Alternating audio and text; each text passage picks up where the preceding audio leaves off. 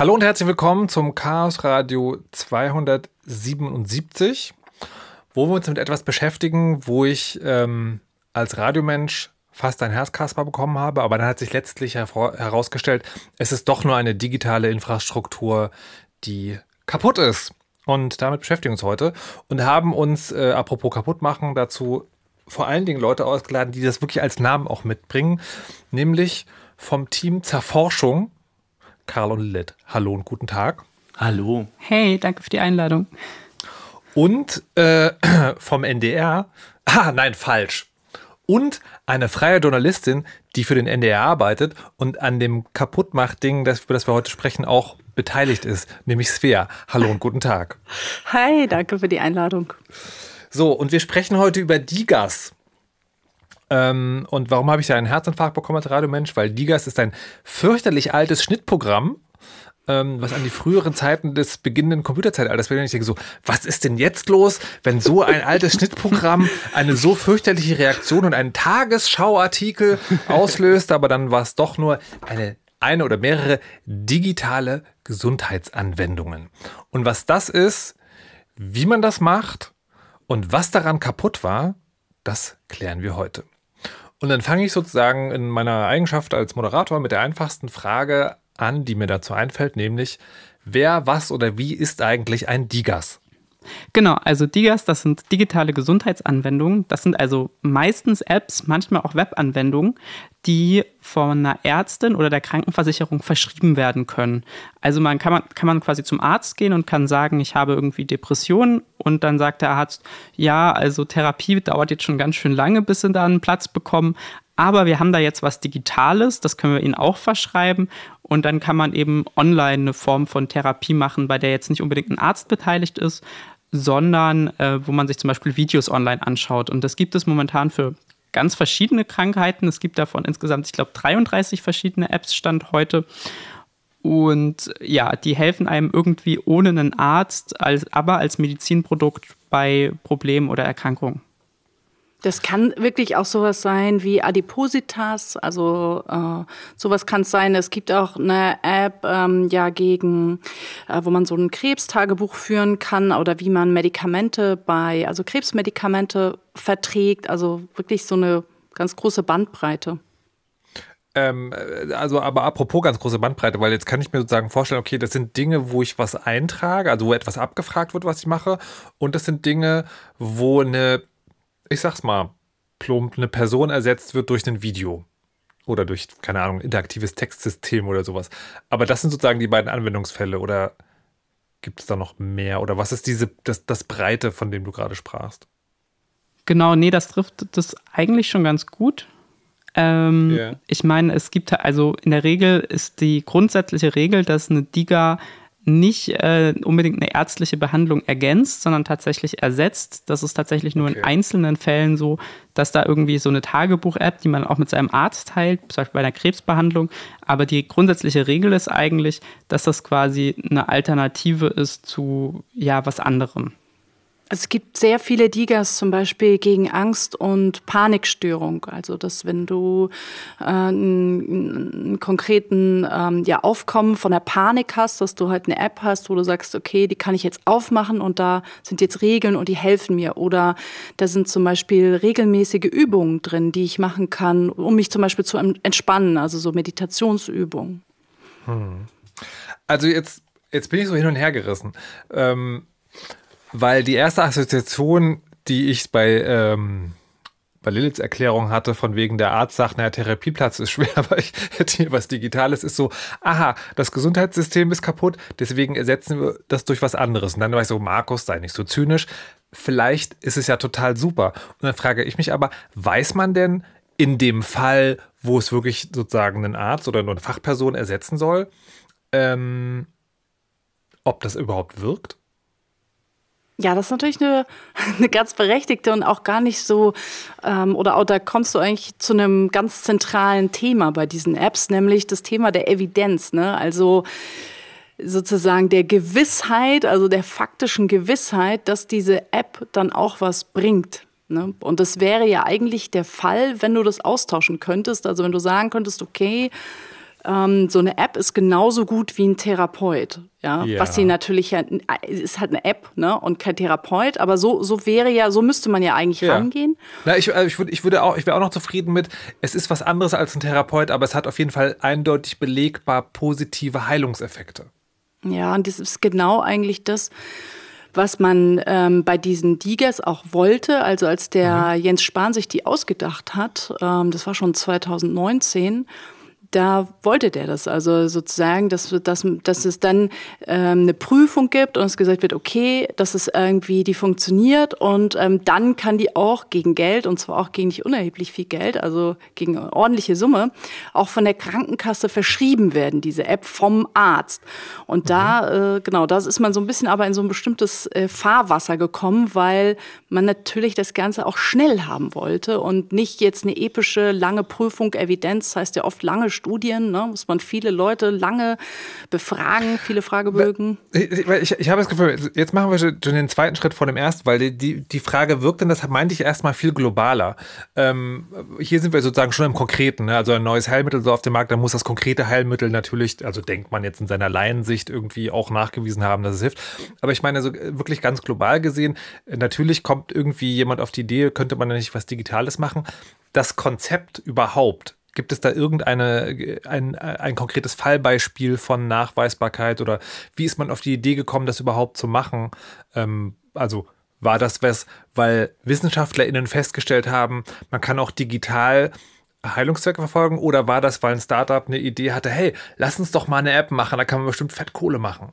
Nee, also es gibt schon Apps, ähm, die ähm, gerade zum Beispiel im Bereich Abnehmen ähm, ganz gute und auch äh, durch Studien belegbare Erfolge haben. Ne? Also dass du eine bestimmte Anzahl von Kilo abnimmst, wenn du mit einer App deine Ernährung trackst und wenn du, ähm, ja, wenn die dich dazu motiviert. Also das gibt es schon. Also es ist natürlich mit dem Geldverdienen und den Startups, das kommt natürlich irgendwo auch dazu, aber Mhm. es, äh, also so Apps können wirklich helfen, auch gerade Rückenschmerzen zum Beispiel, ähm, indem man halt regelmäßig Übungen macht. Klar, die Übung muss man auch immer noch selber machen, Damn. aber dann, äh, dann können die schon was bringen, diese Apps. Okay, also im Prinzip ist es ein Konzept, das ist erstmal nicht schlecht. Und dann, jetzt hast du schon angedeutet oder sozusagen schon erzählt, das ist im Konkreten, wie es in Deutschland gerade gehandhabt wird, so ein bisschen ein Ding, weil man sich gedacht hat, das dauert zu lange bis zur Zulassung. Das heißt, welche, also wenn sowas in Deutschland passiert, wie kommen die dann auf den Markt? Wie kommen die an eine Zulassung? Sagen die einfach, schaut her, wir sind toll. Ja, im Prinzip das. Also die, das Verfahren ist so angelegt, dass die ähm, Hersteller eine sehr, sehr lange Liste, ähm, also zum größten Teil sind das tatsächlich Checklisten ausfüllen müssen, wo sie dann auf einer Haufen Fragen einfach nur äh, antworten müssen, zutreffend, zutreffend, zutreffend. Und dann geht das an die, äh, ans BfArM, also das Bundes, äh, Bundesamt für Arzneimittel und Medizinprodukte oder so. Ähm, und also da muss noch ein bisschen mehr rein, da muss irgendwie beschrieben werden, wie die Effizi äh, Evidenz äh, erfasst werden soll, dass es auch tatsächlich hilft. Das müssen sie nämlich zum Start auch noch nicht nachweisen können. Und so ein bisschen allgemeine Sachen, gegen was es jetzt helfen soll und so weiter und was es natürlich auch kostet. Aber das BfArM prüft ähm, laut eigener Aussage nur in Einzelfällen diese Sachen nochmal genauer nach. Und zum größten Teil vertrauen die tatsächlich darauf, was die Hersteller sagen. So war es zumindest zum Start der Digas. Inzwischen haben sich da ein paar kleinere Schritte geändert. Okay, also hast du mir gerade sozusagen erklärt, dass die Zulassung einer App als digitale Gesundheits-App im Grunde genommen auf der Selbstauskunft der Hersteller basiert? Ja. Gut. Für das erste Jahr. Für das erste Jahr und dann? Äh, Nach dem ersten Jahr muss man eigentlich eine Studie vorlegen, die beweist, dass die App positive Versorgungswirkung hat. Das ist nicht so auf dem Level von diese App heilt, but, aber mit der App ist irgendwie was besser. Und Okay. wenn man das gut genug nachweisen kann, dann bekommt man nach einem Jahr im sogenannten Fast-Track-Verfahren eine endgültige Zulassung als digitale Gesundheits-Apps. Aber die allermeisten Apps Stand heute sind noch in diesem Fast-Track-Verfahren und noch nicht endgültig zugelassen, weil eben noch diese Studien fehlen. Da an der Stelle würde ich schon sagen, da liegt auch ein bisschen der Hase im Pfeffer. Wir haben für die Recherche auch ähm, mit den Krankenkassen gesprochen und die ähm, regen sich da ziemlich drüber auf. Also nämlich genau dieser Punkt, ab wann ähm, ab wann bringt eine App was, mit was vergleichst du das eigentlich? Und die haben uns gesagt, die Apps müssen nachweisen, dass sie besser sind als nix. Aber die müssen nicht nachweisen, sie sind besser entweder als ein Real-Therapeut in Real Life, ja, oder, das wäre ja eigentlich, jetzt kommt das, was ich eigentlich am besten oder interessantesten finde, dass sie nachweisen müssen, dass sie besser oder genauso gut funktionieren wie eine vergleichbare App, die es auf dem Markt schon gibt. Also das könnte man ja machen, dass man sagt, es gibt schon drei Abnehm-Apps, ähm, die haben das und das nachgewiesen, jetzt bist du dran, ne? kannst du das auch schaffen? Nein, die müssen nur nachweisen, sie sind besser als nichts. Und das ist halt was wo die Krankenkassen sagen, ja, hm, also, hm, ja, so. Das klingt so ein bisschen, als könnte man auch Homöopathie da. Pfui, Markus. Entschuldigung. Ähm, okay, also es gibt Apps, sind digitale Gesundheits-Apps, da weiß man nicht so, also man weiß, dass das theoretische Konzept funktionieren kann, man weiß aber im konkreten Fall immer nicht, ob es wirklich funktioniert, weil die Hersteller sagen, es funktioniert, aber sonst prüft es niemand so richtig nach. Ähm, jetzt sind wir schon auch den Schritt gegangen, äh, digitale Gesundheits-Apps vielleicht gehen wir noch mal eins zurück zu sagen, was unterscheidet die denn von, von normalen Apps? Also ich meine, wenn ich jetzt einen App Store aufmache, dann gibt es ja da irgendwie tausend Fitness-Apps zum Beispiel, die versprechen bestimmt auch alle, ähm, dass mein Rücken davon besser wird. Aber gibt es da einen Unterschied oder ist der Unterschied nur, dass die vom System in der Art und Weise begutachtet wurden, wie wir es gerade erklärt haben? Na, also zum einen das und zum anderen der größte Unterschied ist, dass du nicht dafür zahlen musst, sondern deine Krankenkasse. Also deine ÄrztInnen oder wenn du eine Diagnose hast, sogar die Krankenkassen direkt ähm, entscheiden, dass die App jetzt was Gutes für dich wäre und dann zahlt es halt komplett die Krankenkasse. Und das ist aber sozusagen keine andere Klasse von App, sondern du könntest diese App genauso gut auch frei im App Store verkaufen. Also bei, ja, bei, das, bei, bei, Medi bei, Medikamenten ist es ja so, du kriegst sie nur, wenn sie der Arzt verschreibt, weil sie eben sozusagen was ganz Besonderes sind und du kannst, also jetzt in der Regel, es gibt natürlich Ausnahmen und so weiter und so fort und äh, Medikamente, wo das doch geht, aber in der Regel ist ja so, Medikamente kriegst du nicht einfach. Dass wir, also hier analog sozusagen, sind Gesundheits-Apps, digitale Gesundheits-Apps, sind die was Besonderes, was es nur auf Verschreibung gibt? Oder, der, oder ist der Unterschied eben nur, das sind Apps, aber die werden von der Krankenkasse bezahlt? Der Unterschied ist, das sind Apps, die werden von der Krankenkasse bezahlt. Also ähm, bei vielen dieser Apps ist es so, dass sie bereits, bevor sie eine Diga wurden, irgendwie existierten, im App Store waren ähm, oder sonst wie zu bekommen. Vieles sind ja auch nur Webseiten. Ähm, und man sich diese schon so kaufen konnte und auch immer noch kaufen kann. Mhm. Aber wenn es halt eine Diga ist, dann kann die Krankenkasse das bezahlen. Mhm. Und dann müssen eben nicht die ähm, PatientInnen nochmal selber, noch selber dafür blechen, was ja eigentlich auch eine gute Idee ist. Du hast irgendwie eine Krankheit, es gibt eine funktionierende App. Warum übernimmt das nicht die Krankenkasse? Mhm.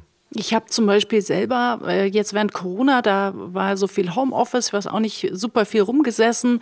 Dann hatte ich so eine Rückenschmerz-App, die fand ich richtig gut, habe die total gerne benutzt. Aber ich weiß gar nicht, nach drei Monaten oder wann war das Probeabo abgelaufen und die wollte, klar, die, die war halt richtig teuer oder für meine, für ich dachte mir so, nee, das würde ich eigentlich nicht bezahlen. Habe ich bei der Krankenkasse angerufen und gesagt, hey, das ist so eine App, die hilft mir, die ist echt gut, aber Krankenkasse, nee, das geht nicht, ähm, weil das ist eben keine zugelassene App. Also also die können wir ihnen eben nicht erstatten, auch wenn, wenn sie jetzt sagen, die hilft ihnen was, das nutzt halt nichts. Ne? Und ähm, dementsprechend ist es wirklich so, die, die dieses Verfahren durchlaufen haben, die können dann von der Krankenkasse erstattet werden. Und das Interessante ist halt, dass die Preise von diesen Apps dann ähm, teilweise, also es halt irre Preissteigerungen ähm, gab. Also wir haben einen Fall hieraus ähm, recherchiert, das war so eine Migräne-App. Die hat äh, so 65 Euro im Jahr gekostet, wurde dann, eine Diga kostete dann 880 Euro im Jahr. Also von 65 auf 880 Euro Preissteigerung. Also im Sinne von, wenn, wenn die jemand selber bezahlt hat, also als App im App Store, dann mhm. so viel, aber wenn es über die Krankenkasse abgerechnet wird, dann so viel. Genau, ja. Und die anderen, also durchschnittlich ähm, so äh, viele Digas kosten im Quartal, also drei, über drei Monate, kosten die so um die 500, 450, 500 Euro. Also muss man sich echt mal vorstellen, für drei Monate, wenn wir so eine Abnehmen-App, äh, sag ich mal, in drei Monaten reicht ja oft nicht, wenn man jetzt wirklich Übergewicht hat und man braucht das vielleicht ein Jahr, dann reden wir über Kosten von 2000 Euro im Jahr. Ne, Im Vergleich jetzt zu anderen Apps, äh, die beim Abnehmen auch helfen, können die, weiß ich nicht, vielleicht 80 oder 90 Euro kosten bei unbegrenzter Nutzung. Ich, ich, ich möchte mal so tun, als wüsste ich die Antwort noch nicht. Ähm, wenn man das so hört, dann ist das erstmal viel Geld, aber dann könnte man ja überlegen, naja gut, das ist schon so, aber der Unterschied zwischen einer App im App Store, die an eine Privatperson verkauft wird, ist halt, das kauft die Privatperson, dann kann die halt damit machen, was sie will.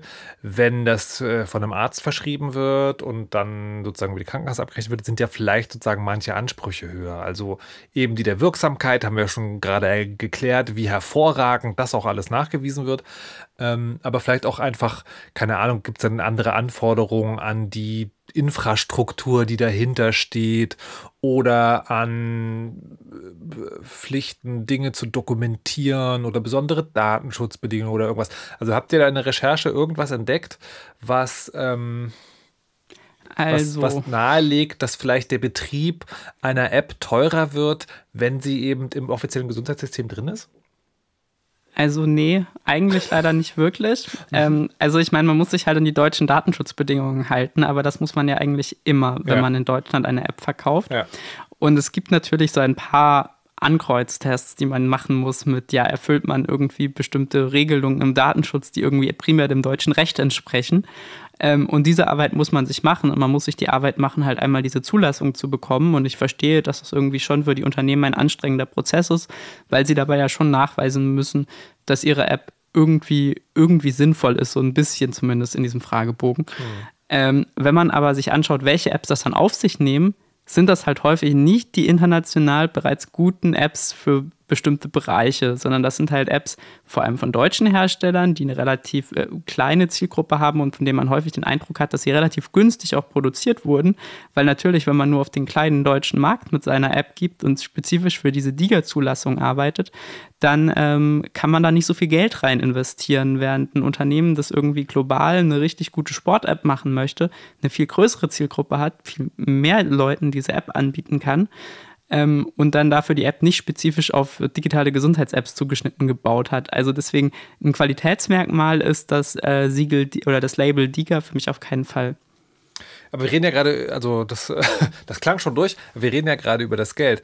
Ähm, das heißt, ist da dann ein Vorwurf, hier werden die Krankenkassen, die gesetzlichen, Klammer auf, das Solidarsystem, das dafür sorgen soll, dass man sich als Privatmensch nicht dumm und dämlich bezahlt, wenn man krank ist, Klammer zu, äh, geschröpft wird?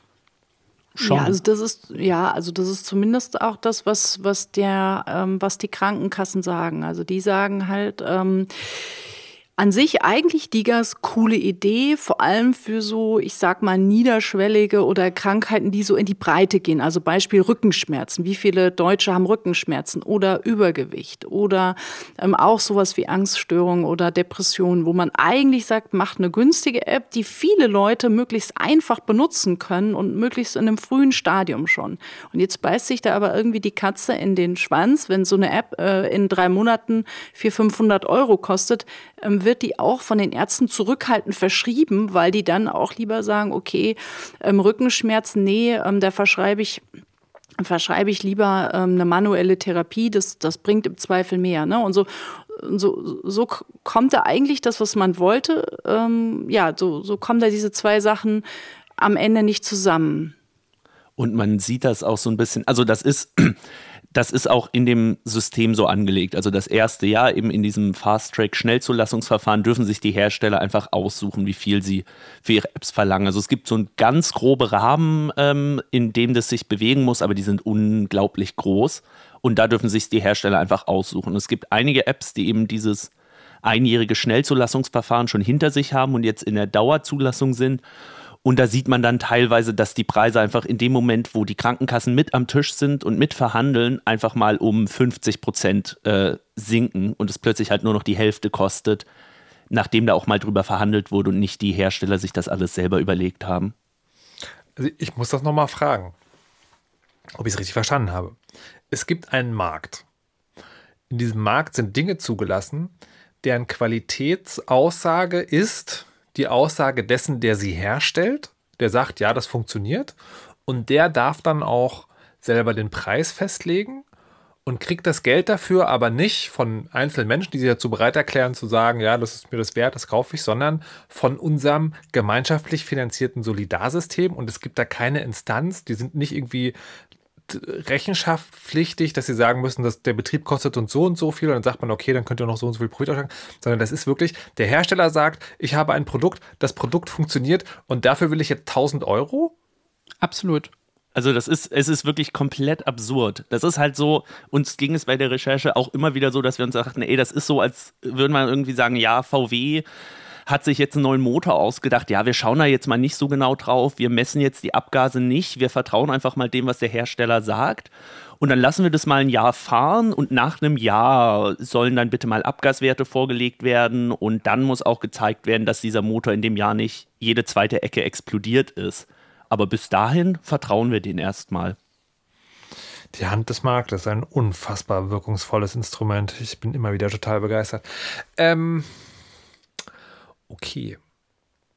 Jetzt habt ihr, jetzt gibt es, äh, es gab es ja vor, je nachdem, wann ihr das hört, Wochen, Tagen, Monaten, ähm, diese Recherche, die dann auch äh, re relativ gut rumgegangen ist, glaube ich zumindest. Hat sich denn in diesem Punkt da irgendwas geändert?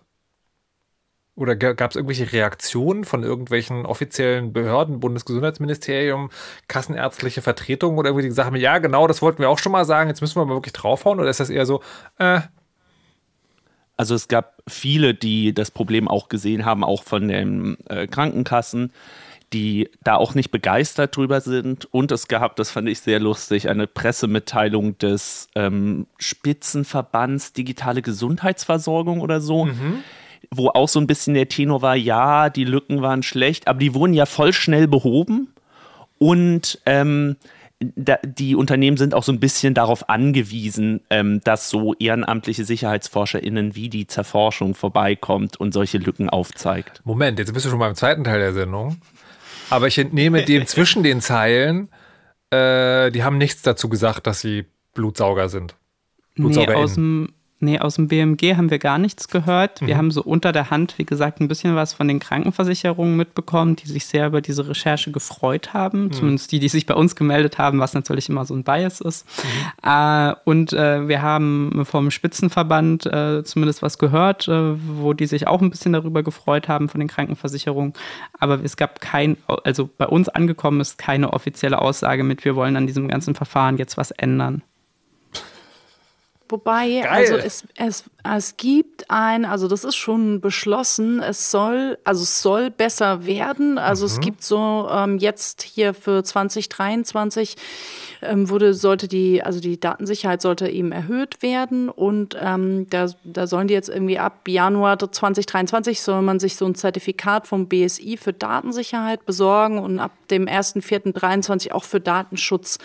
Also da war so ein bisschen das, was so bei uns dann ankam, war okay, das ist jetzt Mist, aber ähm, durch dieses Zertifikat vom BSI oder auch ähm, dann, das wird ja dann alles besser. Wobei ich muss ehrlich sagen, bin ich jetzt nicht so von überzeugt. Ich, aber ich, ich muss aber und die grundlegenden und die mhm. grundlegenden Probleme dieses Zulassungsprozesses geht das ja auch alles nicht an. Also die Hersteller müssen dann zwei Zertifikate mehr vorlegen, aber sie dürfen sich immer noch die Preise selber ausdenken. Sie müssen immer noch bei der Anmeldung keine Evidenz haben. Okay, ich, wollte, ich wollte gerade sagen, ne, ich, ja, ich spreche momentan immer noch über dieses Geldding, was mich ja sozusagen wirklich sehr vom Hocker geholt hat. ähm, so, ja. und jetzt äh, der, der, der Hörer oder die Hörerin, die vielleicht noch gar nichts mitbekommen hat vom ganzen Thema, heißt jetzt im Moment mal, Datensicherheit, was ist denn hier los? Tja, liebe Freunde, herzlich willkommen beim Chaos Radio, hier gehen Dinge kaputt und werden angezündet. Ähm, also, nochmal von vorne. Es gibt also Apps, die nach Aussage der Hersteller sozusagen total sicher sind und sehr teuer. Und dann werden die doch auch, ich weiß gar nicht, ob wir an dieser Stelle, wir müssen, glaube ich, nicht, nicht nochmal besonders, also man kann es auch einmal sagen, Gesundheitsdaten sind persönliche Daten, persönliche Daten sind schützenswert. Das gilt bei Gesundheitsdaten vielleicht nochmal ganz besonders, weil das ja höchst persönliche, wenn man diese Unterscheidung machen will, Daten sind, die zu Diskriminierung führen können, wenn sie äh, an die Öffentlichkeit kommen oder schlicht und einfach auch niemanden etwas angehen, außer die behandelnden Parteien. So, und da würde man aber denken, so, also wenn es jetzt also da schon Apps gibt und ähm, Lilith hat das, glaube ich, vorhin schon gesagt, äh, das deutsche Datenschutzgesetz gilt ja sowieso, dann werden doch diese Apps sehr sicher sein. Oder? Reicht nein. das als Antwort? Ja, die Sendung zu vorbei. Äh, doch, nein, ich würde es schon, ich würde schon gerne, gerne genauer wissen. Ähm, vielleicht, um die Angst ein bisschen zu nehmen, ihr warte mal, also wenn ich es richtig im Kopf habe, es geht doch jetzt um zwei Apps, die sozusagen, sagen wir mal, suboptimal sicher sind. Und bevor wir da über diese beiden konkreten Fälle sprechen, vielleicht nochmal, ist es ein generelles Problem oder anders gefragt, habt ihr noch gegen mehr Sachen gegengetreten, die dann aber ganz geblieben sind? Oder war das so, das sind die beiden ersten, die sind kaputt und alle anderen sind es wahrscheinlich auch?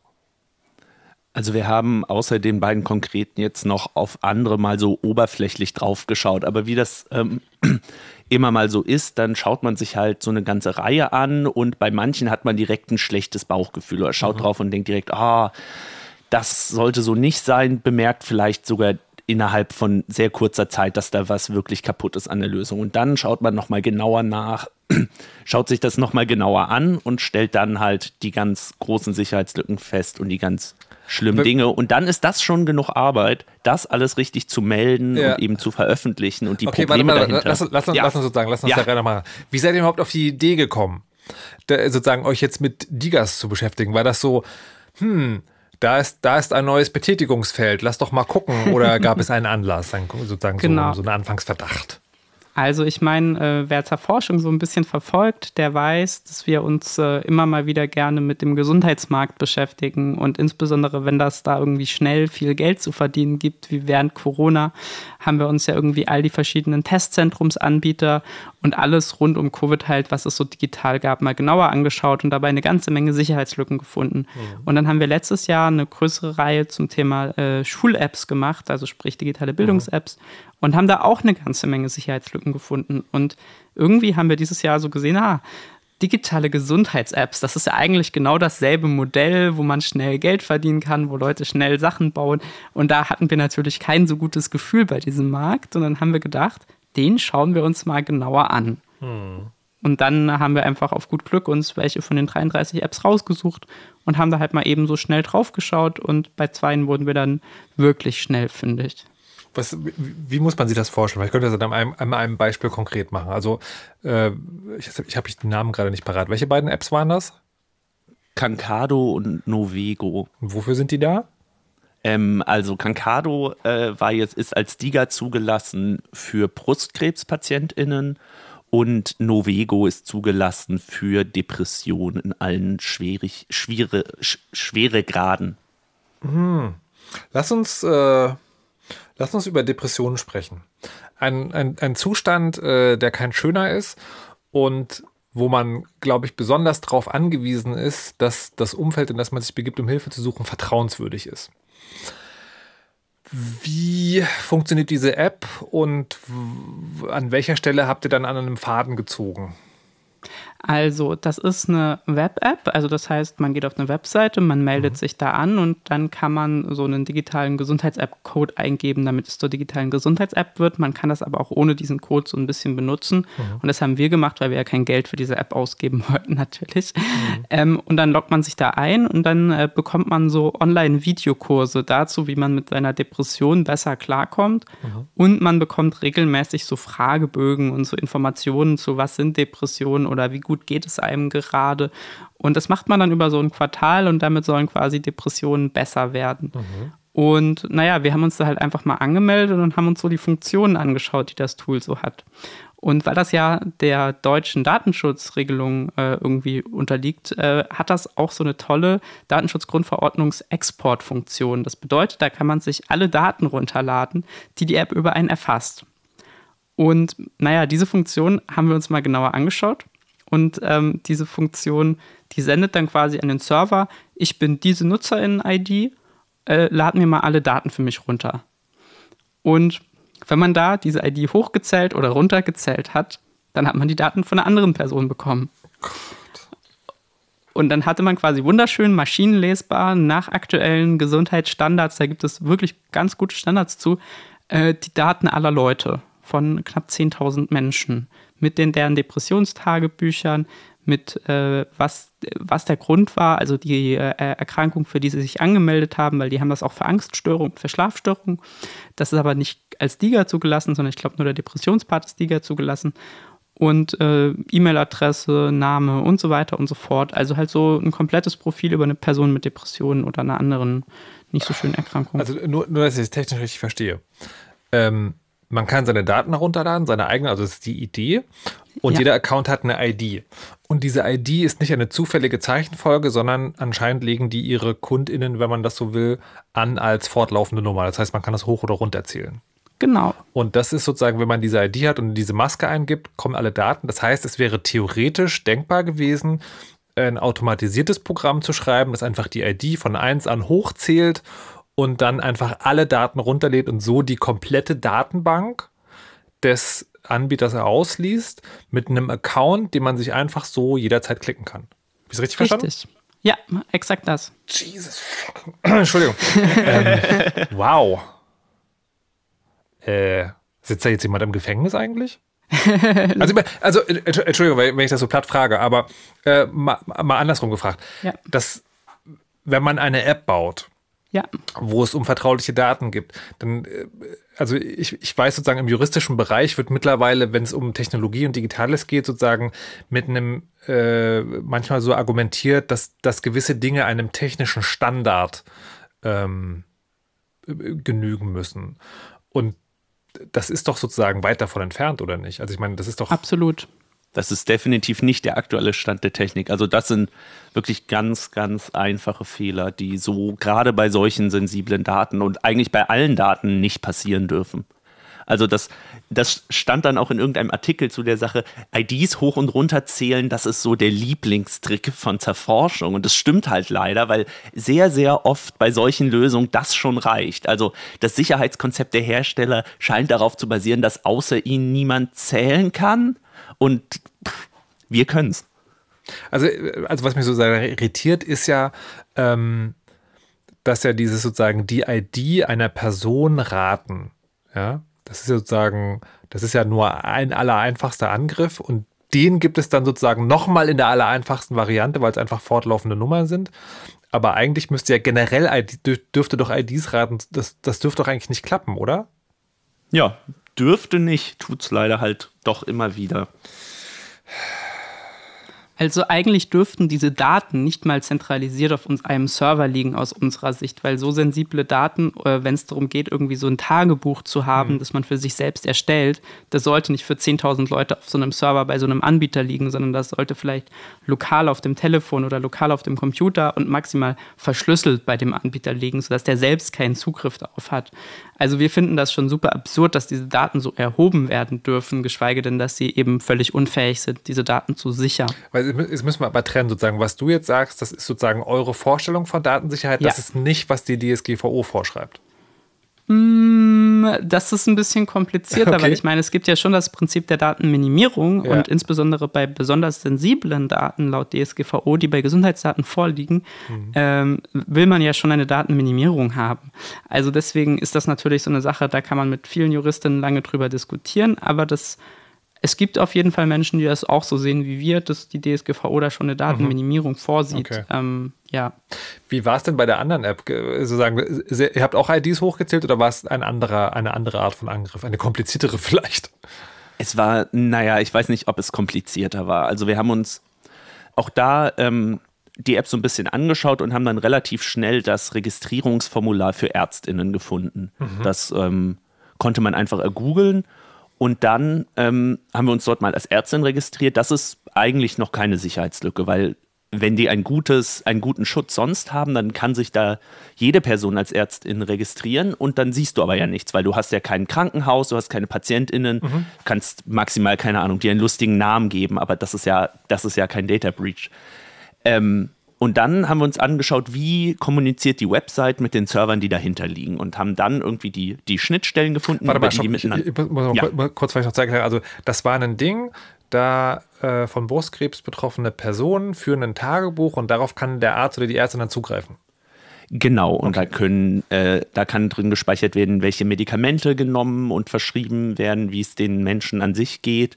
Und ich glaube, das war der Teil, der auch als DIGA groß zugelassen wurde, weil reine Arzt-PatientInnen-Kommunikation ist noch keine DIGA. Ähm, war, dass die PatientInnen dort die Symptome, die sie haben, eintragen können und die App dann automatisch erkennt, ob dies jetzt ernste Symptome sind, wo man sofort mit einem Arzt drüber reden muss oder ob das noch ein bisschen mehr Zeit hat.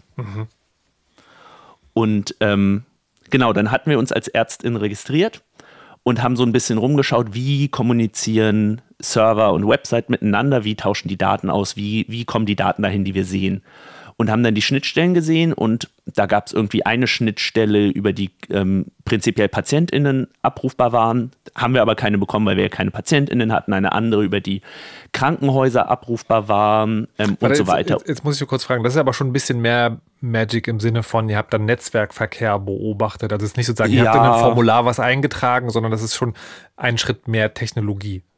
Naja, ja, aber es ist so Rechtsklick im Browser, EntwicklerInnen-Tools ähm, und da stand dann alles. Hm, okay. Und da haben wir einfach mal so ein bisschen äh, durchgescrollt, mhm. was da so alles äh, für, für Anfragen drin waren. Und dann haben wir gesehen, es gibt für alles Mögliche was, nur für ein was haben wir keine Anfragen gesehen, für Abteilungen in den, in den Krankenhäusern. Weil du willst ja auch nicht, keine Ahnung, der Person aus der Onkologie auch Zugriff geben auf die äh, keine Ahnung, auf die Corona-Station. Das mhm. sind ja irgendwie getrennte Teile, die sollen das, dürfen es vielleicht sogar gar nicht sehen. Mhm. Und dann ähm, haben wir so ein bisschen geschaut, okay, Patienten war slash Patients, Krankenhaus war irgendwas anderes. Okay, dann raten wir einfach mal, vielleicht ist slash Departments ja da, wo die Abteilungen mhm. äh, abgerufen werden. Mhm. Und das war es auch tatsächlich, nur dass wir da nicht wie in den anderen Fällen genau das sehen, was wir sehen durften, sondern da sahen wir alle Abteilungen in allen Krankenhäusern. Und dann hatten wir schon irgendwie eben das schlechte Bauchgefühl, was ich vorhin schon meinte. Mhm. Und haben halt etwas weitergeschaut und an anderen, allen anderen Stellen war es so, man konnte nur Daten auch bearbeiten, auf die man auch selber Zugriff hatte. Bei den Abteilungen war es wieder nicht so. Wir konnten dort selber ähm, die Abteilung bearbeiten. Also wir hätten sie irgendwie umbenennen können, was schon schlimm genug ist, aber wir konnten eben auch bearbeiten, welche ÄrztInnen in dieser Abteilung arbeiten. Und da konnten wir uns dann einfach selber reinschreiben und plötzlich hatten wir Zugriff auf die auf alle Daten, die halt die Ärzte in dieser Abteilung sehen konnten. Also welche PatientInnen sind dort, welche Daten haben die PatientInnen gespeichert und so weiter. Also auch hier, man braucht technischen Grundsachverstand, aber also das soll jetzt nicht despektierlich euch gegenüber klingen, aber sozusagen, das ist doch im Prinzip was, das kann man rausfinden, wenn man einfach genug Zeit hat. Ja. ja. Das ist also sozusagen also das, das ist auch, also viele von den Projekten, die wir machen, viele von den Recherchen, die wir haben, das sind Sicherheitslücken auf einem extrem niedrigen Level, wo wirklich keine großen Skills, keine spezialisierten Tools nötig sind, sondern eben ein bisschen mal um die Ecke gucken und vielleicht mal so dieses, hm, was passiert denn, wenn ich diesen Knopf drücke oder was mhm. passiert denn, wenn ich diesen Knopf von der Seite betätige? Oh, dann, dann explodiert irgendwas, dann geht irgendwas schief. Das sollte so nicht sein. Meine also Güte. Also, wir machen eigentlich immer was, was standardmäßig in einem Softwareentwicklungsprozess passieren sollte. Wir denken mal fünf Minuten drüber nach, wie denn mhm. dieses System vermutlich gebaut wurde und wie man es denn ordentlich absichern würde und was man dabei vergessen haben könnte. Also was, was eigentlich gute Softwareentwicklerinnen auch jeden Tag machen sollten. Äh, und ja, wir machen es dann halt auch mal, aber von außen und häufig geht dabei was kaputt oder wir finden was kaputtes, sagen wir es besser so. Wie seid ihr denn, also ich meine, da, da, ist, also mal abgesehen davon, dass, ne, dass, es, dass es sozusagen ja technisch, habt ihr gesagt, keine, keine Zauberei ist und äh, das dann möglicher, also, und das, das heißt ja eigentlich auch, das kann jeder schaffen, der so drauf ist wie ihr und vielleicht aber eine andere Motivation hat. Also ich meine, dass irgendwie, ähm, dass halt persönliche Daten von depressiven PatientInnen abgerufen werden können oder halt Krebstagebücher das ist ja eine mega krasse, ein mega krasses Datenleck. Ähm, wie, das ist ja sagen, aber auch eine Verantwortung, die ihr dann habt. Ne? Also ihr, ihr, wisst dann, wie es geht und habt dann theoretisch Zugriff drauf. Wie, was macht man dann damit? Genau, also sobald wir diese Lücken finden, setzen wir uns hin und schreiben einen Report. Wie sind wir da hingekommen? Wie funktioniert das? Welche Lücken sehen wir? Welche Gefahren sehen wir? Und so weiter und so mhm. fort. Und wenn wir diesen Report geschrieben haben, dann geht der an ein paar mehr Stellen. Dann geht der einerseits natürlich sofort an den Hersteller, mhm. der geht aber auch an die Landesdatenschutzbeauftragten. Und der ging in dem Fall auf jeden Fall auch an das BfArM als zuständige Stelle für die digitalen Gesundheits-Apps und an die Landesdatenschutzbeauftragten, äh, damit die ein Ermittlungsverfahren anstreben gegen die Unternehmen. Und dann versuchen wir möglichst schnell den Hersteller dazu zu bringen, dass er uns zumindest schon mal sagt, ich habe eure E-Mail bekommen, ich sehe diese Lücke und ich kümmere mich drum. Das versuchen wir in der Regel so ja innerhalb von zwei Tagen hinzubekommen. Äh, und rufen die dann einfach so lange an und nerven die so lange, bis sie uns das irgendwie geben, weil das ist leider auch immer wieder nötig, weil dann sagen die, ups, der Report ist leider im Spam gelandet oder so. Ähm, genau, aber das ist erstmal der erste Schritt und dann versuchen wir die Hersteller halt dazu zu bekommen, das möglichst schnell zu schließen und danach diese gesellschaftliche Debatte zu führen, die wir heute auch so ein bisschen führen. Aber ähm, weil ihr gesagt habt, dass ihr die verschiedenen ähm, offiziellen Institutionen auch anschreibt, da würde man sich ja wünschen, dass quasi das Analogon ähm, der Feuerwehr wird ein riesiger Brand gemeldet, sofort gehen die Türen auf mit Blaulicht, Rasen, Tanklastzüge zum Brandherd und ähm, so würde man sich die Reaktion wünschen. Wie ist es in Wirklichkeit? Will ich das überhaupt wissen? Doch. Also es ist ähm, gerade bei den Datenschutzbehörden, da haben wir ja jetzt mit einigen zu tun gehabt mhm. und sehr unterschiedliche Erfahrungen gemacht. Also mhm. es gibt Datenschutzbehörden, die sind so ein bisschen so, die rufen einen dann auch irgendwie abends, ähm, wo die eigentlich schon längst wahrscheinlich Feierabend haben sollten, nochmal äh, noch an und lassen sich das nochmal erklären und versuchen das auch selber zu verstehen und dann halt möglichst schnell Schritte zu gehen, damit das mhm. geschlossen wird. Und dann gibt es andere, ähm, die machen so das Bare Minimum, die machen so die sagen vielleicht, die sagen teilweise nicht mal, okay, danke, wir haben den Report, sondern teilweise müssen wir dann auch dort nochmal anrufen und nachfragen, ob die es überhaupt bekommen haben. Oder auch da ist es, ähm, das ist auch diesmal passiert, im Spam gelandet und dann haben wir erstmal lange nichts mehr gehört von denen. Ähm, oder die gehen dann vielleicht mal eine Woche später vorsichtig auf das Unternehmen zu und bitten das um eine Stellungnahme zu dem Vorfall. Und in der Recherche jetzt war ich ganz besonders schockiert von dem Umgang von der B-Farben mit dem ganzen Thema, weil mhm. da haben wir das ja auch hingemeldet und dann habe ich auch mal mit denen telefoniert. Und dann war das mehr so, dass es sich angefühlt hat, als hätten wir da über Tagesgeschäft geredet. Also die waren sehr, sehr, sehr entspannt. Ich meine, ja, das haben wir halt öfter, dass Sicherheitsforschende das melden. Das ist ja auch gut so aber halt überhaupt nicht alarmiert oder ich hatte nicht den Eindruck, dass die jetzt so waren, ja, wir ergreifen jetzt sofort Maßnahmen, um uns darum zu kümmern, sondern es war halt so, ja, ja, passiert halt. Da habe ich bei denen auch mal eine IFG-Anfrage gestellt, wo die Antwort hoffentlich in ein paar Wochen kommt, wo ich sehr gespannt bin, wie viele Vorfälle es da wirklich gibt. Jetzt hast du IFG-Anfrage gesagt, jetzt musst du auch erklären, was es ist. Äh, das IFG ist das Informationsfreiheitsgesetz, ein sehr tolles Gesetz auf Bundesebene, das allen Menschen erlaubt, einfach bei einer Behörde nachzufragen und zu sagen, hey, gib mir mal diese und jene Akte. Und darüber habe ich eben nachgefragt, über die sehr gute Plattform Fragt den Staat. Ähm, hier gebt mir doch mal bitte alle Meldungen, die an euch gegangen sind zu solchen Sicherheitsvorfällen. Und dann müssen sie es mir eigentlich geben. Und da bin ich jetzt sehr gespannt auf die Antwort. Hm. Wie haben die Hersteller reagiert? Also die beiden konkreten jetzt? Also, ähm, wir haben ja Novego. Äh, die haben relativ schnell und sehr freundlich reagiert in der Kommunikation, haben das auch innerhalb von einem Tag oder zwei gefixt. Also, die waren relativ zügig. Und ja, haben dann gesagt, ja, ist jetzt geschlossen und das haben wir noch nachgeprüft und das war auch so. Dann haben wir den Fall Kankado. Der hat damit begonnen, dass wir erstmal keine Reaktion auf unseren Report bekommen haben, bis wir dort äh, versucht haben, Leute immer wieder anzurufen. Und dann haben wir irgendwann einen Geschäftsführer erreicht, der uns dann gesagt hat, ja, der ist leider im Spam gelandet, sorry, ähm, wir kümmern uns aber jetzt drum. Ähm, dann, nachdem wir gesehen haben, der Report ist angekommen, hatten wir einen Tag später, würde ich sagen, eine Twitter-DM von einem indischen Entwickler, äh, der uns darum gebeten hat, ob wir ihm auf Englisch nochmal erklären können, was denn genau das Problem ist, weil er hat unseren Report bekommen und er versteht ja nicht so ganz. Mhm.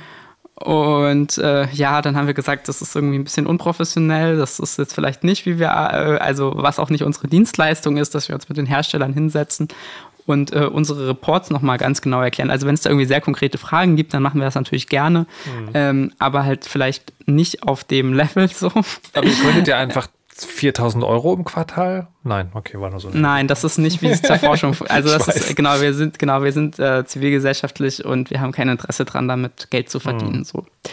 Äh, genau, und dann haben die das tatsächlich irgendwann auch repariert gehabt und äh, haben uns unseren Zugang offen gelassen und so eine Nachricht geschickt. Ja, wenn ihr noch was findet, sagt doch gerne Bescheid. Hier habt ihr weiter Zugang zu unserer App. Ähm, und äh, ja, dann haben wir nochmal so ein bisschen nochmal drauf geschaut und direkt wieder eine Sicherheitslücke gefunden, die ähnlich trivial war. Haben die wieder gemeldet und dann wollten die mit uns darüber anfangen zu diskutieren, ob das überhaupt eine Sicherheitslücke ist. Aber wir hatten Zugriff auf die Patientinnen-Daten, damit war es für uns eine Sicherheitslücke. Ähm, Und äh, genau, da endete dann die Story irgendwie so. Dann haben sie das irgendwie doch noch so geschlossen bekommen oder haben uns auch aus der App rausgeworfen, dass wir das nicht mehr so gut prüfen konnten. Und ja, also das lief bei denen nicht so gut. bei Novego lief es eigentlich relativ vorbildlich von der Kommunikation mit dem Unternehmen zumindest. Jetzt ist ja noch eine spannende Frage, dass die. Ähm Vielleicht eine kleine Anekdote noch da am Rande. Ja. Ähm, wir haben ja die Hersteller dann auch noch mal konfrontiert. Also wir kamen ja erst viel später so ein bisschen dann dazu. Also das, das, das, das, warte, das wollte, das wollte ich später gleich noch okay. erfragen. Sagen wie das komme ich komme ich gleich dazu. Ähm, ich wollte noch eine andere Frage stellen und zwar die. Ähm, wenn ich richtig informiert bin, ist es doch in Deutschland mittlerweile so, wenn ein Datenleck passiert, müssen die Betroffenen informiert werden. Wisst ihr, ob das passiert ist? Also wir wissen es nicht. Wir gehen fast davon aus, dass es nicht passiert ist. Ähm, weil das, das ist auch so eine offene Diskussion, wo wir eine Meinung haben und leider sehr viele Leute eine andere, dass eben in solchen Fällen immer die Betroffenen informiert werden müssen. Die manche Datenschutzbehörden und natürlich die Hersteller und deren AnwältInnen stellen sich immer auf den Stand, die sagen, nee, sie müssen nur informiert werden, wenn es ein erhöhtes Risiko für die Rechte und Freiheiten der betroffenen Person gibt. Und das ist in dem Fall nicht gegeben, weil die Daten hat ja nur Zerforschung und die kennen wir, die sind lieb. Also so ungefähr Aber war die Argumentation, auch die Landesdatenschutzbehörde NRW war das, glaube ich, die dem Spiegel sagte, Zerforschung sei bei, bei der Behörde als vertrauenswürdig bekannt und deshalb sehen sie keine weiteren Schritte, die der Hersteller da gehen muss. Wozu man halt auch sagen muss, also wir machen wahrscheinlich keinen Unfug mit den Daten, aber das wissen die Hersteller nicht so richtig und einen Vertrag mit uns haben sie auf gar keinen Fall. Also ähm, also, die vertrauen uns da einfach mal so blind, dass wir schon keinen Quatsch machen werden. Also, also, aber davon mal abgesehen, ich dachte, ich hätte das vorhin so verstanden, wenn ihr die Sicherheitslücke findet, dann kann die auch jemand anders finden mit demselben technischen Sachverstand und derselben Zeit. Und damit ist doch dann quasi, also ich meine, ist nachweisbar, dass die Daten nicht abgeflossen sind? Also die Hersteller sagen ja. Aha. Die sagen, wir haben nachgeschaut, wir haben ganz tolle Logfiles und das ist da ist nichts passiert in die Richtung bis zur Forschung um die Ecke kam. Da haben wir aber halt auch keine Handhabe, es denen zu vertrauen, weil wir wissen zwar viel über ihre PatientInnen, aber wir wissen nicht genau, was in deren Logfiles steht. Na gut, also liebe, liebe Patientinnen, wenn ihr diese beiden Apps benutzt, überlegt mal, wie vertrauenswürdig das ist. Oder, oder sagt uns Bescheid, ob ihr was davon gehört habt. Das wäre auch sehr interessant. Ähm, so, genau, Svea, jetzt, jetzt sozusagen zu, zu, zu der nächsten Schnittstelle, weil ihr habt jetzt äh, gerade gesagt, also ne, erst, erst der Vorgang, die Sicherheitslücke zu stopfen und die Behörden zu informieren, dann die gesellschaftliche Diskussion und da ist der Schritt dann sozusagen mit einem Medium zusammenzuarbeiten, in dem Fall NDR und WDR. Wie, wie ist das passiert? Wie, wie, wie macht ihr das? Habt ihr, habt ihr eh sozusagen eine Standleitung in die deutschen Redaktionen, weil ihr seid ja wirklich sozusagen jetzt irgendwie ein, zwei Jahren äh, unterwegs oder wie, wie geht sowas vonstatten? Naja, so ein bisschen schon. Also ähm, wir hatten mit Svea und anderen KollegInnen vom NDR schon mal eine Veröffentlichung gemacht und wir denken uns halt immer, okay, wenn wir jetzt sowas gefunden haben, wir wollen die gesellschaftliche Debatte und es ist schön, wenn wir das auf unserem Blog veröffentlichen, aber das lesen dann zwar relativ viele Leute, aber das ist halt doch irgendwie unsere Bubble und damit sich was ändert, muss es irgendwie in die Breite gehen und das mhm. kann halt so, das können die klassischen Medien viel besser als wir. Mhm. Und dann war es in dem Fall tatsächlich so, dass ich Svea eine Signal-Nachricht geschrieben habe mit Hey, wir haben da was gefunden, wir glauben, das ist interessant, wollt ihr euch das auch mal anschauen? Mhm. Genau, ja. Was ist dann passiert, Svea? Genau, bei uns ist es dann so, dass ähm, genau die CERs haben ja mit uns relativ breit, also auch die, vor allem den technischen Report geteilt, was, was immer ganz gut ist, weil dann können wir auch das selbst alles ein bisschen nachvollziehen und auch beurteilen. Und ähm, ich jetzt in meinem Fall, ich bin ja vor allem IT- und Security-Reporterin und ich habe mich dann wiederum zusammengetan mit einem Kollegen, mit Markus Grill. Das ist so unser, einer unserer Gesundheitsspezialisten und ähm, der macht ganz viel diese Gesundheitsthemen und habe dann gesagt, komm Markus, kannst du dir das mit mir zusammen mal anschauen und vor allem mal rausfinden, wie, wie relevant, wie wichtig ist das jetzt eigentlich, ne? Weil schon so vor diesem Hintergrund Sicherheitslücken gibt's ja ziemlich oft. Also es ist immer so eine Frage, ähm, ja, wie viele Leute sind betroffen? Ähm, wie relevant ist. In dem Fall war es halt sehr relevant, weil sehr sensible Daten und auch natürlich noch diese Kombi mit eben vom BFAM, von einem Bundes, ne, von einer Bundesbehörde noch zertifiziert. Das hat das Ganze eben nochmal ähm, relevanter gemacht. Und ähm, genau, dann haben wir uns das ähm, zusammen angeschaut und haben dann auch nochmal ja, eigene Recherchen angestrengt, ähm, halt einfach uns nochmal, sag ich mal, durch die Gegend telefoniert, Sachen, Reports gelesen um einfach diesen Sachverhalt einfach nochmal so auf eine breite Basis zu heben und sozusagen ausgehend von der Sicherheitslücke nochmal ein bisschen breiter genau zu diesen Digas dann zu recherchieren und zu berichten. Ist das, äh, ich mache gleich im konkreten Fall weiter, aber ist das sagen eine Gefahr? Weil jetzt habt ihr gesagt, na okay, also das sind nochmal besonders, äh, besonders empfindliche Daten, aber ich habe es ja am Anfang sozusagen so ein bisschen diese zynische Geisteshaltung, na gut, Sicherheitslücken. Ähm, besteht da irgendwann eine Ermüdungsgefahr? Also wenn jetzt jede Woche Gesundheits-Apps mit höchstpersönlichen Daten auf, aufgehen würde, ist es natürlich eigentlich immer dramatisch, aber Journalismus folgt ja manchmal sozusagen auch so einer Erregungsschleife oder eben Erregungsabnahme. Meinst du, es, es könnte sozusagen so einen Effekt geben, wenn nur genug Leute schlechte Software bauen, berichtet irgendwann niemand mehr drüber, weil es einfach so ist. Ich glaube schon, dass das ein bisschen so ist. Also ich erinnere mich zumindest an die Testzentren. Also da, äh, das war ja was, wo wir am Anfang auch äh, uns irgendwie wahnsinnig drüber aufgeregt haben, dass da bei diesen Testzentren, äh, Corona-Test, ne, dass man da halt äh, teilweise auch super einfach an diese persönlichen Daten rankam und nachdem Zerforschung über, ich weiß nicht, wie viele ihr am Ende aufgemacht haben, aber über sehr viele berichtet hatte, ist, äh, genau, setzt da auch schon eine, so eine gewisse Ermüdung ein. Deswegen ist es natürlich klar immer, halt auch wichtig zu gucken, okay, wie relevant ist diese Lücke jetzt, ähm, wie wichtig ist das, dass wir hier berichten. Und das war jetzt in dem Fall, würde ich sagen, schon ähm, gerade halt durch diese politische und auch gesundheitstechnische Kombination war es halt schon super relevant. Ja, äh, das, also das habe ich verstanden, aber ich meinte sozusagen im Sinne von, wenn jetzt jede Woche sowas rauskommen würde, würde die über die 40. Sicherheitslücke die dieselbe, sozusagen, also ein selbes Vorgehen, aber es ist halt einfach die 40. Dann, dann sinkt sozusagen auch die Chance, dass über sowas berichtet wird vielleicht, also es kommt echt drauf an, ähm, halt wie, was vom Umfeld, also wie relevant ist das, ne? Und wenn es jetzt nur eine Sicherheitslücke ist, ja klar, dann wird man irgendwann sagen, okay, lass uns das mal nur regional berichten oder komm, da reicht irgendwie ein Artikel online, ein kleinerer Artikel. Das kommt halt einfach total, also wir, wir gucken uns halt jede Lücke, die uns irgendwie zugetragen wird oder von der wir erfahren, die müssen wir uns einfach neu angucken. Und also ich meine, mir ist es jetzt recht wurscht, ob die, ob jetzt Leute da einen Ermüdungseffekt haben, das ich gucke guck ich mir jetzt nicht vorher an, bevor ich berichte, sondern ich gucke mir halt die Lücke an sich an und dann entscheide ich oder entscheiden wir gemeinsam immer so in so Redaktionskonferenzen, ähm, berichten wir oder nicht. Jetzt ist es so, also zur Forschung hat, äh, ist euch an euch rangetreten, hat gesagt, so hier Sicherheitslücken, dann habt ihr geguckt, das ist interessant. Und dann der, der Teil mit dem, dem also wir haben es sozusagen chronologisch vielleicht falsch rum gemacht, ähm, der Teil mit dem ganzen Geldkram, den habt ihr dann dazu recherchiert oder der lag eh schon auf eurem Tisch oder wie ist es dann dazu gekommen? Na, schon so ein bisschen beides. Ne? Also zur Forschung hatte ja sich selber, ihr hattet euch ja auch schon einiges angeguckt, ne? Und dann, äh, und dann ist es so, dass eben die, die Krankenkassen dazu schon recherchiert hatten. Also dass es schon andere Gruppen gab, gesellschaftliche Gruppen, die auch dazu schon recherchiert haben. Und wir haben die im Prinzip dann alle angesprochen, eben mit Expertinnen, Experten gesprochen und dann diese ganzen Sachen, sage ich mal, auf einen Haufen getragen, ähm, um halt so ein bisschen mehr als da gibt es zwei Sicherheitslücken zu berichten. Mhm. Ähm, trotzdem noch mal erstmal zu den Sicherheitslücken, weil das ist ja das, wo ich dich vorhin unterbrochen hatte.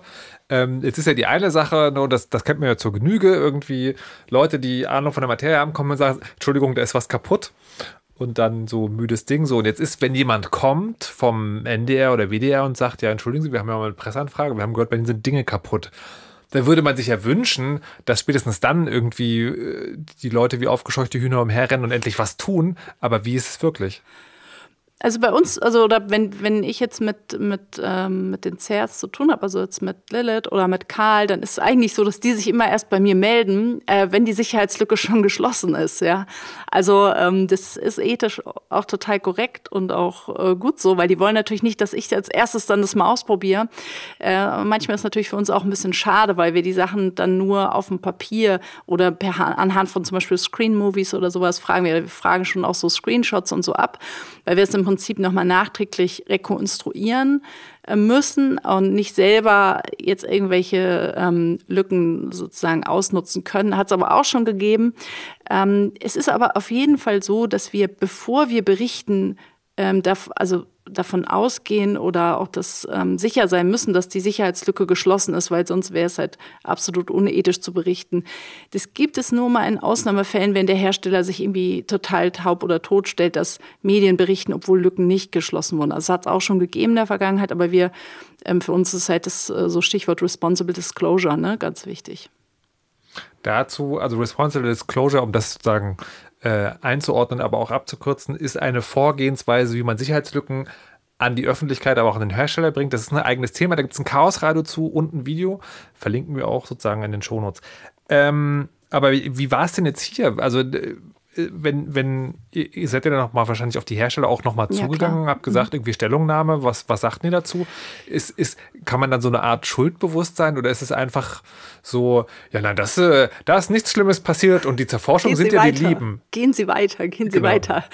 Ja, also klar, die sind natürlich überhaupt nicht erfreut. Ähm, das, das ist niemand, äh, weil die hoffen natürlich, dass Zerforschung denen eine Sicherheitslücke meldet und dann alles im stillen Schweigen hm. äh, sich eine dicke Decke darüber legt und sie es eben reparieren können, niemand informieren, alles ist gut. Äh, das hoffen natürlich die meisten Hersteller und sind dann natürlich nicht besonders erfreut, wenn dann der NDR oder NDR, WDR nochmal eine Mail schreiben, so, wir haben das und das erfahren und dann ist es in der Regel so, wir formulieren also einen Fragenkatalog mit ähm, Fragen und bitten die da dann zu einem bestimmten Zeitpunkt, meistens kriegen die eine ordentliche Frist von, von drei, vier Tagen, ähm, dass wir wir dann um Antwort bitten. Und das jetzt in dem Fall, ähm, ich denke, die waren, waren da schon einfach auch so alert, dadurch, dass eben ja ähm, Zerforschung diesen Prozess ja auch schon mit denen gemacht hat, dass die uns ziemlich ausführliche Stellungnahmen geschickt haben. Und einer der Hersteller hat dann mit uns A, Hintergrundgespräch geführt, also lange telefoniert und der hat uns dann auch nochmal ein Video on Tape, also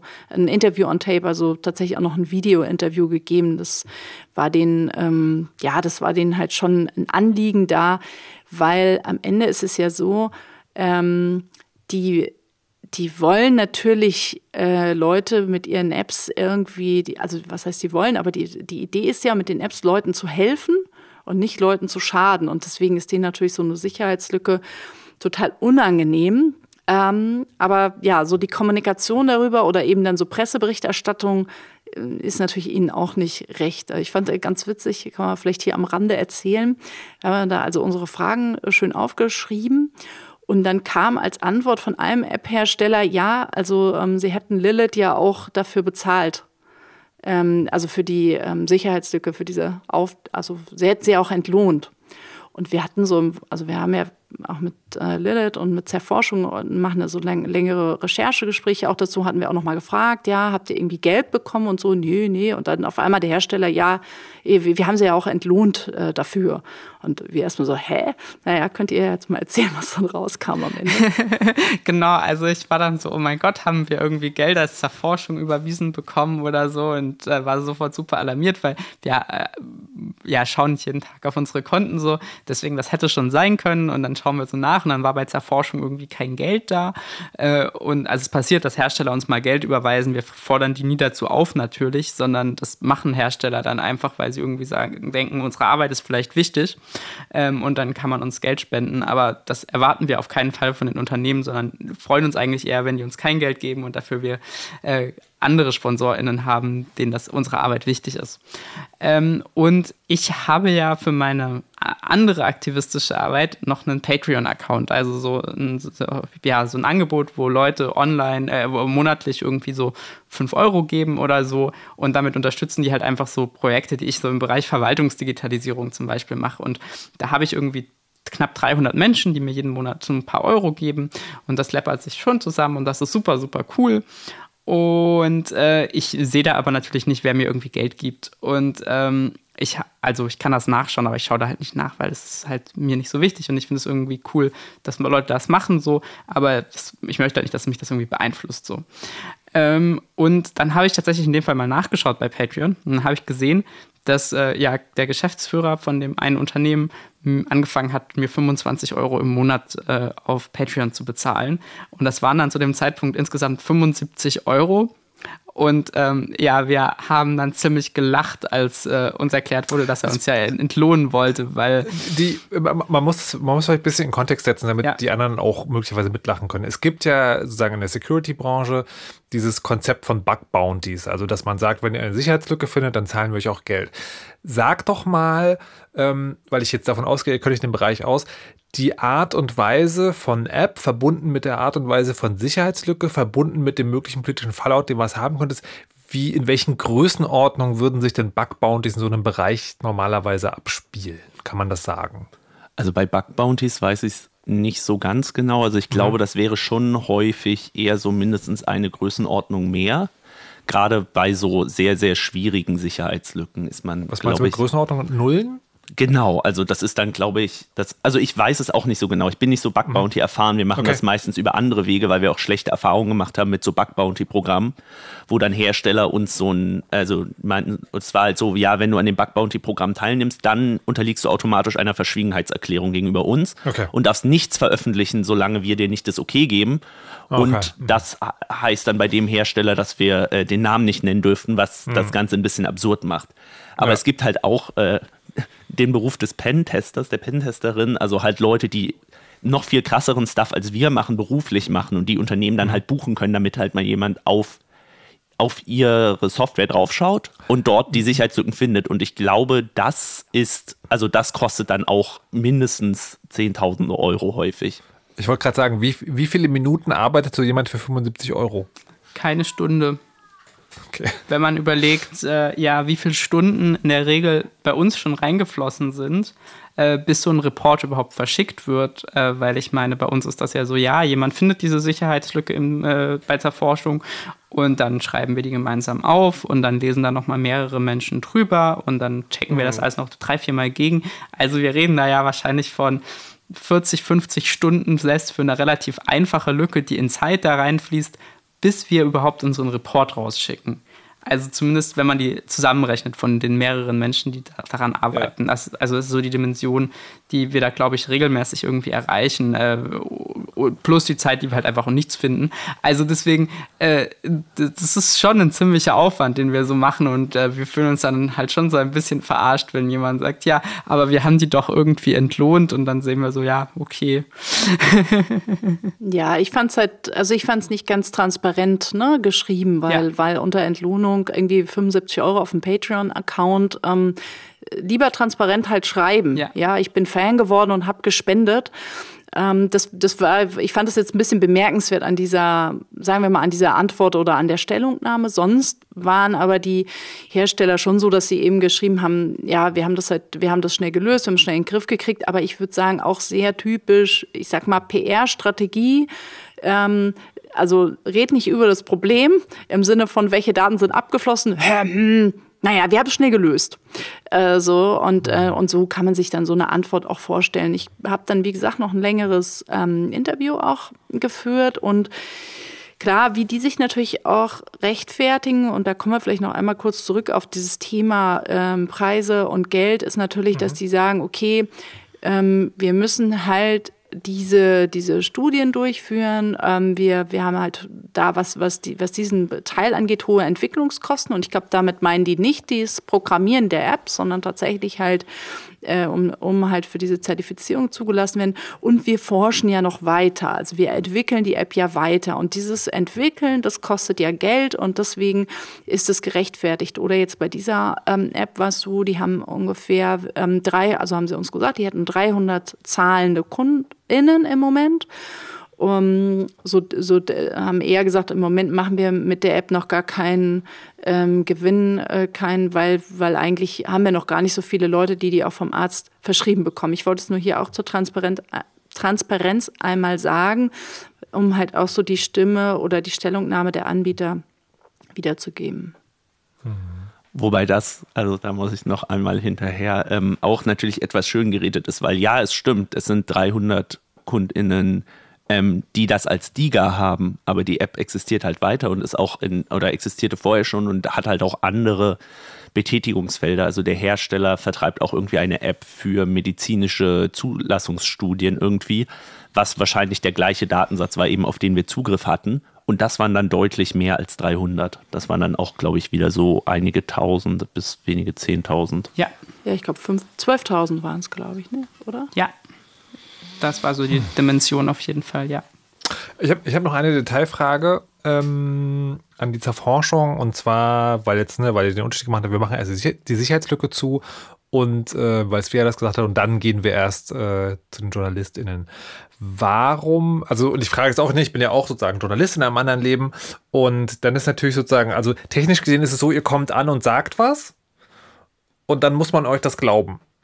Ähm, so, wa warum macht ihr es nicht so, und das ist jetzt eine Neugierfrage, kein Vorwurf, aber warum macht ihr es nicht so im Sinne von, ähm, wenn ihr die Sicherheitslücke nicht hergeben wollt, dass ihr sagt, hier, ihr könnt vorbeikommen und wir zeigen euch das mal? Das ähm, machen wir auch manchmal. Das hängt immer so, also das hängt einfach an ganz vielen Faktoren, wie wir das machen. Natürlich einerseits, ähm, wie gut wir die Leute, mit denen wir zusammenarbeiten, auch kennen. Also bei Svea ist das jetzt nicht so ein Problem, ähm, aber auch ähm, wie es bei uns einfach zeitlich ist. Also wir machen das ja alles irgendwie im Ehrenamt und da ist manchmal auch halt nur Zeit für ein paar Screenshots machen als Beweise und dann schnell den Report schreiben. Und ähm, auch einfach, ob wir zu dem Zeitpunkt, wo wir es finden, schon wissen, ob oder mit wem wir darüber berichten werden später. Also das hängt dann einfach an so Sachen. Das heißt, es ist dann eher so, ihr macht sowieso immer irgendwie Screenshots und, oder Videos zur Dokumentation und wenn sich dann was daraus ergibt, dann ist das das Material, was ihr weitergebt. Genau, ja.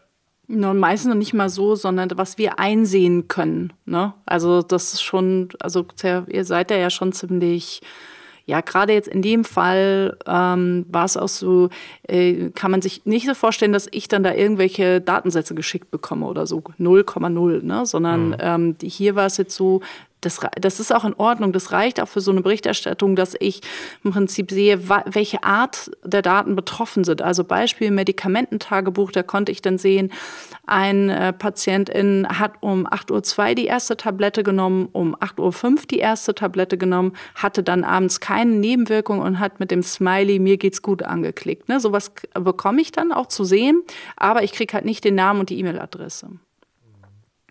Ich, ich finde, ähm, dass das Ganze sozusagen so eine interessante gesellschaftliche Metaebene hat, weil das so ein bisschen, also ihr macht das als ehrenamtliche Arbeit und dann ist es aber eigentlich sozusagen, wenn man wenn man einen Effekt haben will, ne, gesellschaftliche Diskussion, das habt ihr ja genau so gesagt, dann muss man eben zu den Medien gehen.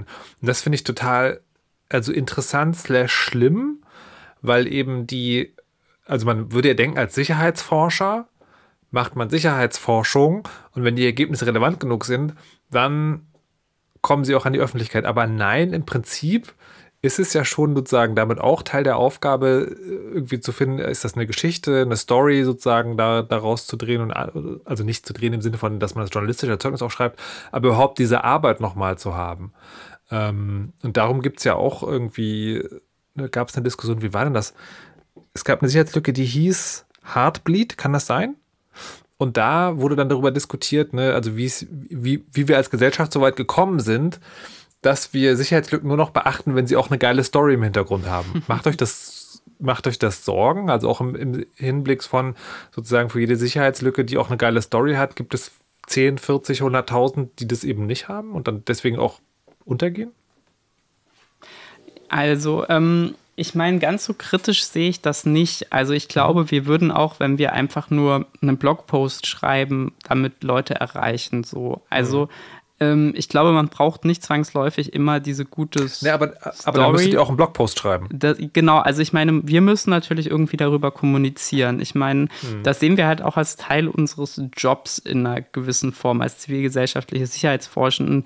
Das, äh, so funktioniert leider heute unser System, dass nämlich, wenn wir was machen, das erstmal nicht öffentlich ist. Und ich meine, das ist eigentlich auch ganz gut so, weil die Lücke natürlich als allerwichtigste ist, dass sie immer geschlossen wird.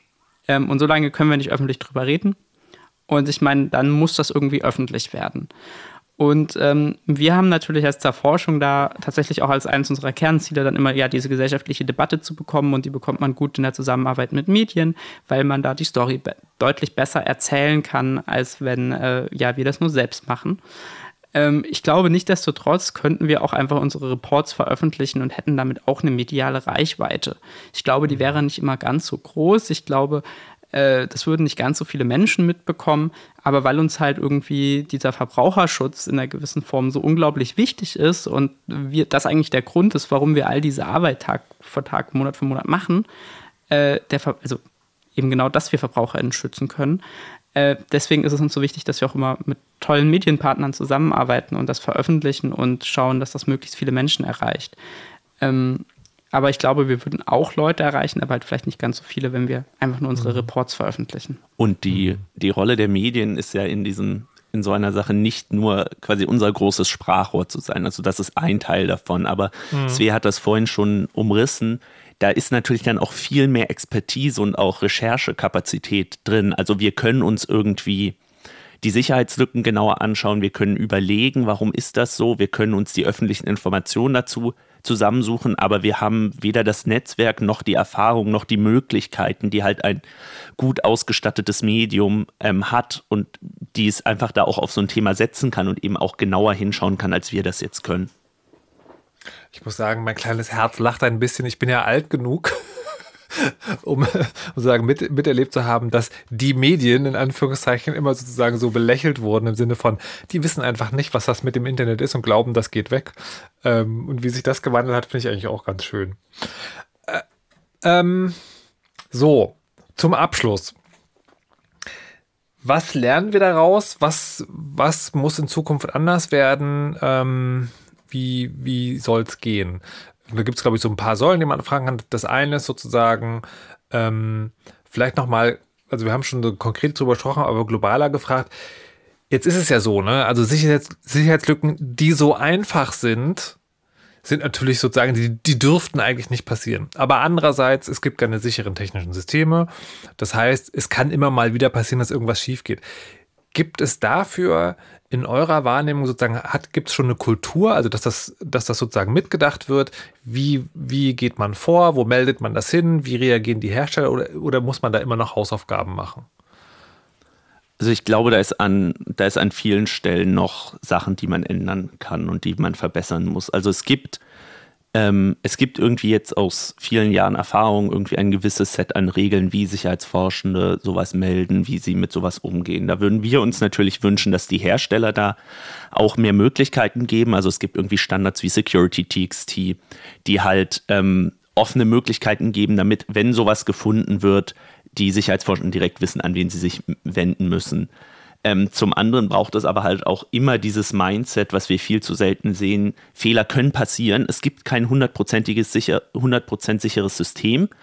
Ähm, deshalb treffen wir gleich Vorkehrungen, damit, wenn es schief geht, eben doch nichts schief geht. Also, dass wenn so eine Sicherheitslücke gefunden wird, wie du gerade schon sagtest, sowas, was wir gefunden haben, sollte gar nicht passieren, sowas ganz Triviales, aber wenn vielleicht was Komplexeres gefunden würde, dann haben wir nochmal eine Sicherheitsebene drunter. Dann speichern wir eben gar keine Daten erst, weil Daten, die niemand hat, können jetzt auch nicht wegkommen. Oder dann verschlüsseln wir alles so, dass es die Patientin sieht und die Ärztin, aber wir als äh, DIGA-Hersteller jetzt zum Beispiel überhaupt keine Ahnung haben, was da in diesen Daten jetzt drinne steht. Und dann kann auch, wenn jetzt ähm, Kriminelle zum Beispiel in diese Systeme eindringen würden, dann würden die halt vorfinden, okay, hier ist ein Haufen Datenmüll, können wir jetzt auch machen. Und sowas immer mitzudenken, das sehen wir noch nicht oft genug. Und was würdet ihr euch sozusagen von den großen Akteuren, Gesetzgeber, Krankenkasse, Ärzte vielleicht erwarten in dem Bereich?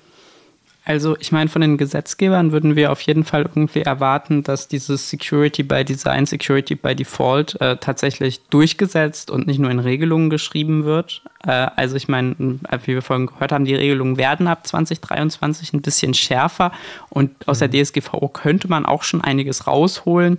Das scheitert dann häufig in der exekutiven, also in der Verwaltung und in der Vollstreckung der äh, Probleme, also der Problemfälle am Ende des Tages. Wir würden uns natürlich eine Produkthaftung wünschen, also dass ein Hersteller auch äh, tatsächlich Ärger bekommt, äh, wenn was passiert und der dann dafür haftet, wenn so Daten mal wegkommen. Das haben wir auch noch nicht ausreichend.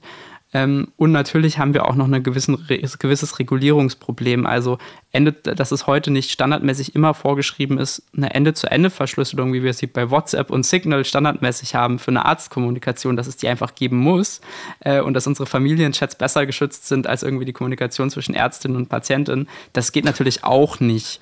Ähm, aber das ist eigentlich äh, gar nicht so der richtig große Part, sondern der richtig große Part ist, dass wir eigentlich endlich mal so eine Vollstreckung der bestehenden Regeln und der Ausnutzung der Spielräume, die die DSGVO bei der Vollstreckung auch bietet, äh, brauchen. Also das, also ja, die Datenschutzbehörden und auch die BfArM und so, die müssten halt eigentlich mal tatsächlich was machen. Und natürlich haben wir jetzt das Problem mit den Apps, die schon auf dem Markt sind und die nicht entsprechend geprüft wurden und die nicht entsprechend sicher sind. Äh, daher würden wir erwarten, dass eigentlich dieses Fast-Track-Programm erstmal gestoppt wird, man erstmal all die Apps, die mit Fast-Track gerade auf dem Markt sind, vom Markt nimmt und dann die alle nochmal zertifiziert prüft, sind die wirklich sicher, funktionieren die ordentlich, ähm, wirken die vielleicht auch und dann die wieder auf Patientinnen loslässt in gewissermaßen. Ich finde irgendwie unsere Familienchats sind besser geschützt als unsere persönlichen ärztlichen Daten. Eine sehr schöne Social Media Kacheltext. Ähm, Svea, hast du sozusagen in dem Bereich Forderungen, Wünsche an die Zukunft auch noch was? Also ich glaube, dieses Thema, was Lilith eben angesprochen hat, ähm, ja, ich sage immer, wir haben ein Vollzugsdefizit. Das gibt es ja auch in anderen Bereichen. Das finde ich total wichtig. Also nicht unbedingt, dass man immer neue Regeln schafft, sondern dass man halt die Regeln, die bestehen, dass die halt konkret umgesetzt und angewendet werden und halt zum Beispiel auch sowas wie genau diese Informationspflichten. Ne? Also dass die App-Anbieter, die App-Hersteller dann eben auch ihre, ihre Kundinnen und Kunden oder Patienten, Patienten in dem Fall jetzt halt auch informieren, hey, da gab es eine Sicherheitslücke. Da wollte ich auch noch ganz kurz sagen, bei dem einen, bei der einen App, der sagte uns, sie hätten das dann, ich glaube, so nachdem klar war, dass wir jetzt auch berichten, hätten sie wohl auch die Patientinnen und Patienten informiert, ähm, hieß es zumindest äh, von der Seite. Also ich glaube, das, das finde ich ist ist der Hauptpunkt. Ähm, das andere, wo ich denke, ähm, da gibt es auch sicherlich noch, noch Recherchebedarf, ist so dieses ganze äh, Thema Transparenz ne? und so Stichwort Preisgestaltung auch. Ne? Also kann das wirklich sein, dass App-Anbieter jetzt wie in diesem Fall in diesem ersten Jahr ähm, wirklich jeden Preis quasi nennen können, äh, der, der, der ihnen irgendwie in den Sinn kommt. Das kann eigentlich nicht sein und es muss eine bessere,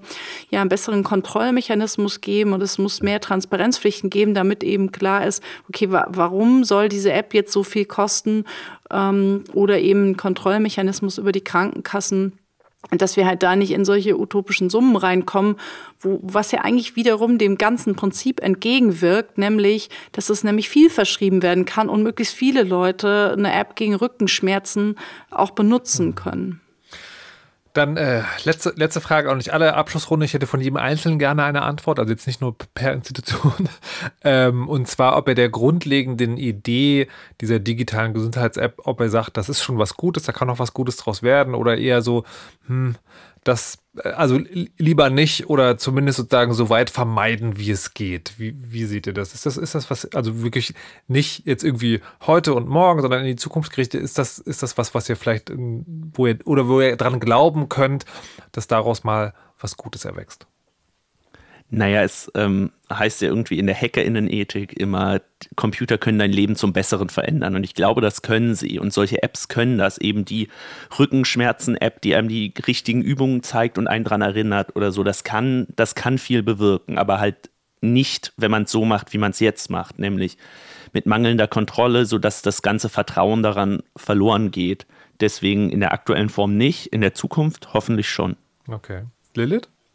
Genau, also ich meine, heute kann ich digitale Gesundheits-Apps auch niemandem empfehlen. Ähm, erstmal davon, wie sie heute alle funktionieren und wie schlecht sie leider reguliert sind.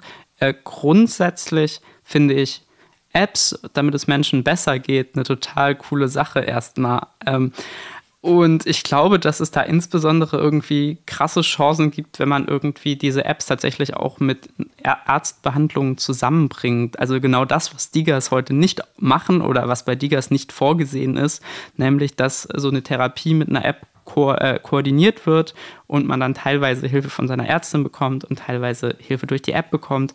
Das würde ich mir wünschen, dass das irgendwie besser reguliert wird und dass da mehr möglich ist. Und äh, ja, grundsätzlich die Idee davon, dass Technologie uns helfen kann, gesund zu sein, finde ich großartig. Ähm, genau, brauchen halt ordentliche Qualitätskontrollen und so. Und dann könnte das auch was werden. Und Svea.